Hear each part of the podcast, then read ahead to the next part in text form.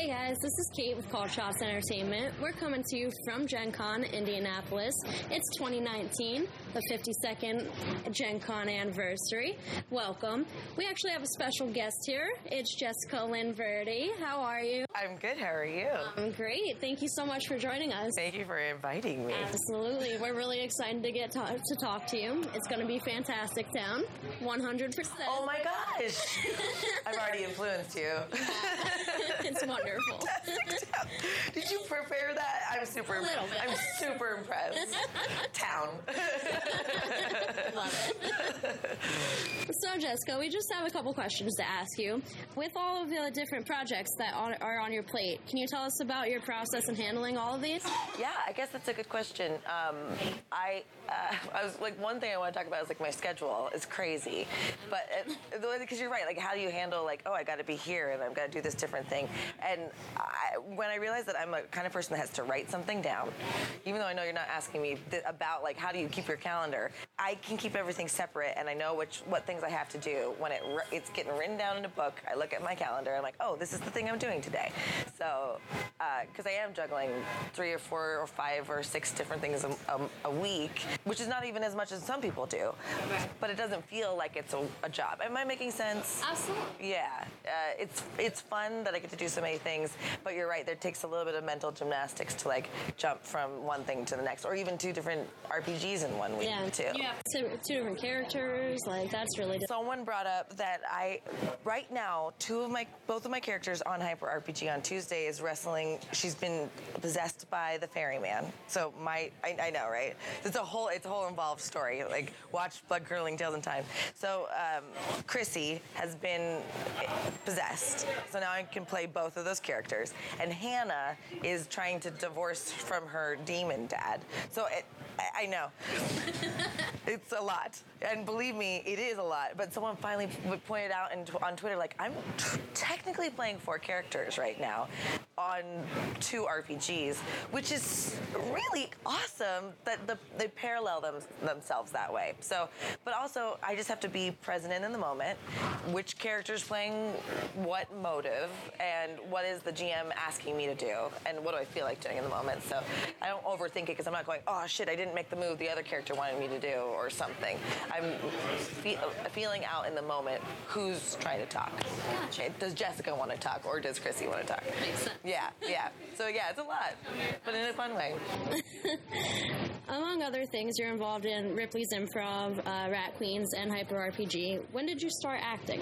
Great question. I think I came out of the womb doing it. Like, hey, mom. Um, I was 11. I did my first play, and I kind of haven't stopped since then. Um, I remember watching commercials and being like, I want to do whatever that is, but I think I thought it was like real families. So I wanted our family to be on a commercial together, and I was really crestfallen when I learned that it wasn't your real family usually. But I was also like, oh well, then I could be that little girl in the family. Um, I didn't like professionally pursue until maybe five or six years ago. So like, didn't want to get fired from another restaurant job, and I was like, well, let's fail at my actual passion, and it's been a really fun upward trajectory from there. That's really awesome. Yeah, yeah, I'm very, I'm very blessed and also grateful. You know. That's awesome. Yeah.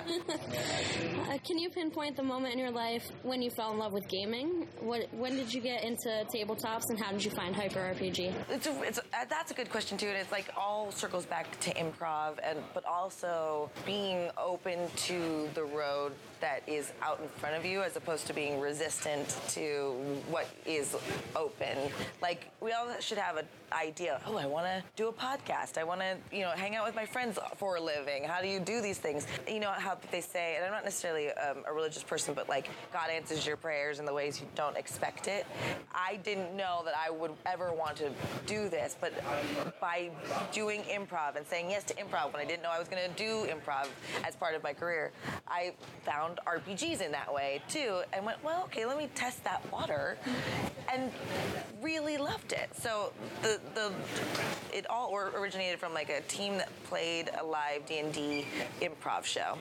So they would roll, and their characters could only do what the DM said they could do, and they were you know role playing on stage. It was a really exciting game, and then from there, like my first campaign happened, and I, honest to God, is so I was so nervous. There's something like acting an actor to act outside of a stage situation. I was like, it's like karaoke when you're a singer. I hate doing karaoke because I feel like I have to be good at it.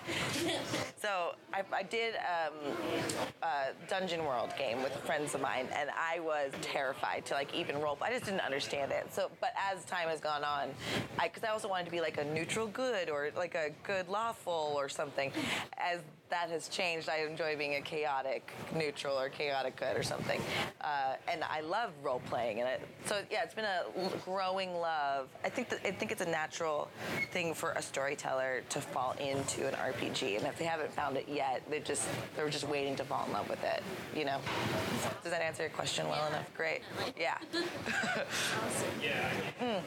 I found actually I wanted to say this too. Um, I found a hyper RPG because of improv because of a guy named Chris Bramante who had a show on hyper for a little while, and he's one of those really awesome people that's like, hey, you do something really well. Why don't you come do this with us? And not like covetous of his special thing. He wants to bring other people in. So I didn't I didn't even know what Twitch was until I'm on this channel being an elf trying to kill a, you know different things in different dungeon rooms uh, with Ripley actually, and uh, so it was just it, I, I like people. I love when people are like, "Hey, I got this cool thing. Come do it with me." And then Hyper kind of goes, "All right, Jessica, what else do you have going on?" Um, so it, that was a relationship that grew from that too. That's really cool. Yeah, yeah. When did you first get involved with Hyper?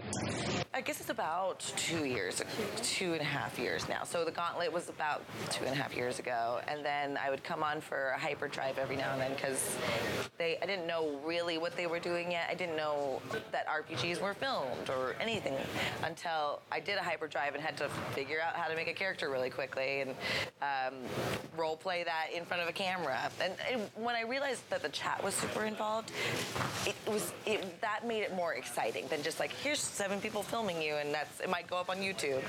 But the live aspect made it really married my performance skills with and character acting skills. So uh, I actually they asked they brought me on to do a Big Lebowski script reading, and someone tipped for me to do an Australian accent for the character that I was playing, and I couldn't do it for the life of me. I was it was so bad. was like, okay, just this is how you get into an Australian accent. Just just say knife murder, which is exactly how you might get into an Australian accent. And I would go, okay, knife murder, uh, I, uh, uh, and I couldn't, and so I kept on saying knife murder. And Zach Eubank and everyone else at the table with me and the chat, everyone's like, how is this so fucking bad? it was so bad. But also, the failure that I was experiencing is what made them go, oh, this girl's great. She can laugh at herself. She's fun. She's she'll commit to being bad. Let's bring her back on. And then, you know, within the next couple months, I was on Blood Curdling and had my own show. Well, not my own show, part of a show. it's only my show. Uh, so yeah, about two years now, solidly, almost. Yeah. And do you have a process of getting to into your creative mode? I know you kind of just said about the Australian accent. Oh yeah, well that that is a trick. Um, I look at training as um, all the acting training I've done, all the improv training I've done. Now that I look back on it, it was so that I could be less nervous, less afraid. Uh, my new philosophy with performance in particular or creativity is the talent was always there.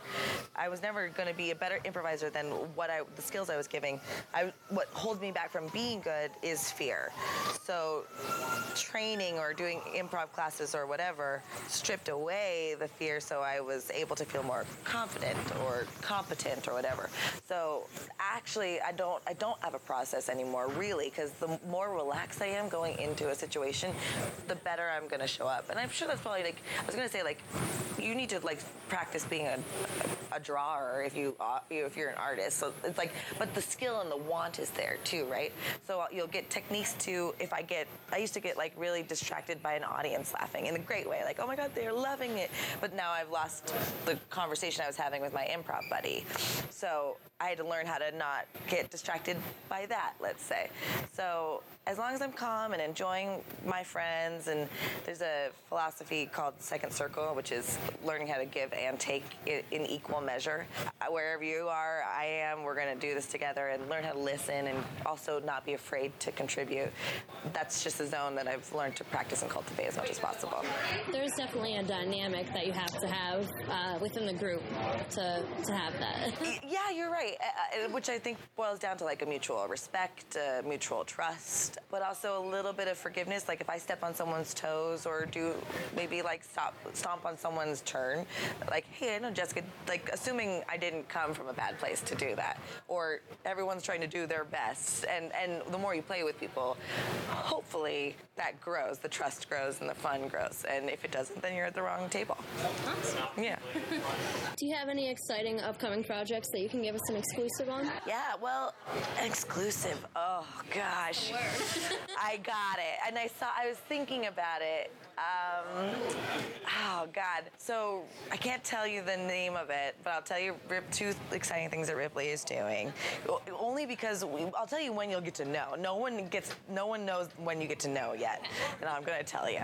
So Ripley, we have a live show coming out in the fall, and it'll be running through October and November on Fridays at Improv Theater, which is where we all met. And on September 1st is when we release what we're doing. So you'll get to, you know that. You, that's your exclusive. And then, so Ripley Improv also is just gone into um, total film lock this weekend, you know, Gen Con weekend, it just so happened, with three improvised films that we shot. And that means we're ready to submit to Sundance and film festivals and all the like. So we're, so it is so exciting to the point where like, so we, we did this magic week of just filming and then it's done. And it doesn't, like, the, all the other girls had different jobs in order to make it, see it through. More, like, some girls had more to do than others. But, and I edited one of them too. So it's amazing how, from conception to finish, it's still not even a finished project, essentially, because of all the film submissions and stuff. That it's still so exciting is a really good sign, I think, is my, what I'm trying to say. Yeah, I'm thrilled about it. I'm really excited. Okay, good. I'm excited for you to see it. They just sent me the title sequence last night, and it looks so awesome. It, like trying to tell people like, hey, you're gonna watch three completely improvised films, and they're great. Like the camera's also improvising right along with us. So like, there's the only thing they know is the suggestion, and the three suggestions were quarantine was day one, Thanksgiving was day two. I know, and uh, day three was troop reunion, like a like a Girl Scouts troop reunion type thing, and each day the the house was set completely differently. We were put in hair and makeup completely differently every day. And the only thing we kind of decided once we got learned a suggestion is what our, our characters' names were, and then just went for it. That's awesome. It was so much fun. I could do it every day of my life. It was so great. Hopefully you will. We're so close. We just need someone to buy it. Oh, oh! I'm doing I'm doing their OK symbol. We're so close. Also, it's actually sadly Donald Trump's too. like. Yeah, we might have to change. I'm just saying he does do this. Well, not sadly. Hey, you can believe who, in whoever you want. Uh, my name is Donald Trump. Just, that's what, how Alec Baldwin makes fun of him. Is, is this OK symbol? He does. Um, sorry to burst your bubble. it's okay. Okay, great. It's okay. No. so, Jessica, do you have any tips or advice for actors or gamers just starting out? Yeah, do I? Um, don't do that. no, I'm kidding. Actually, they are living their truth, right? There's a bunch of Wario's running around, um, going, Wah. That's how you begin, ladies and gentlemen. Um, yeah, I think it kind of goes back to what I was saying earlier is not being afraid of walking through the door that opens and seeing what's on the other side because we don't know, you can't see the trajectory of your path until you've completed the journey. Oh, I got met this person and they brought me to this show. Like again, like Chris met him circuitously at Improv Theater and he brought me to the Gauntlet. Then Zach finally, you know, and now I'm on two shows and just by allowing myself to be the ping pong on the wall. Uh, nope, ping pong on the air or the ping pong on the table, kind of. But I also have a, a lot of agency too. So um, also knowing when to walk away is a is a big important thing. Uh, John Malkovich says um, he credits some of his success in, in knowing when to walk away even before a project's done, which I think is counterintuitive to some people's thoughts. Like, oh, I must finish this project or I'm a failure. Um, you're not. I think also gaming, people are like, well, I don't have any friends that game, so how am I going to do it? Or I'm so interested in it. There are the internet is a wonderful resource to find people that are like you, trying to find games to play also because their friends aren't that interested in it, and go try out this random group in a safe setting, of course, within public. And I think that's one way to start, right? Like treat it like an online dating system, and if you don't like them, you don't have to ever see them again, and go find an online community and get more advice or something. Um, because I, my advice was that is, is that because I didn't know how to play, and I had four friends that were cool with that. And where once you know something, aren't you so excited to share that with your friend? Like, hey, let me bring you in on this thing I like. So don't be afraid to be wrong. Don't be afraid to not know what you're doing, and then cultivate your own sense of play in a respectful, fun way that so that everyone can enjoy it and you can enjoy it. That's awesome. Yeah, yeah. All right, so we just have one more question for you. right. Uh, is there anything that you'd like to plug while we're here? Oh, great. Uh, let's see. Well, we have a brand new story arc happening on Rat Queens right now. So if you jump in, it might seem intimidating because there's like already almost like 30 episodes. So everyone's like, how am I supposed to watch all this? And I don't think you need to feel that way. We we catch you up right away. Really, what what's more fun is that you're in the chat and participating in the uh, chat polls and stuff like that. So that's what we want is like, don't feel intimidated by the fact that there's so much story. Just jump in and have a good time with us. What else do I want to plug? If you are in LA in October or November, come see uh, Ripley's new genre, remains, which remains to be seen uh, or told. My goodness. Um, and yeah, so Blood Curdling and T- uh, Tales in Time is in, in, a, in an awesome place, and that's Tuesdays on Hyper RPG on at 6 p.m. Pacific time.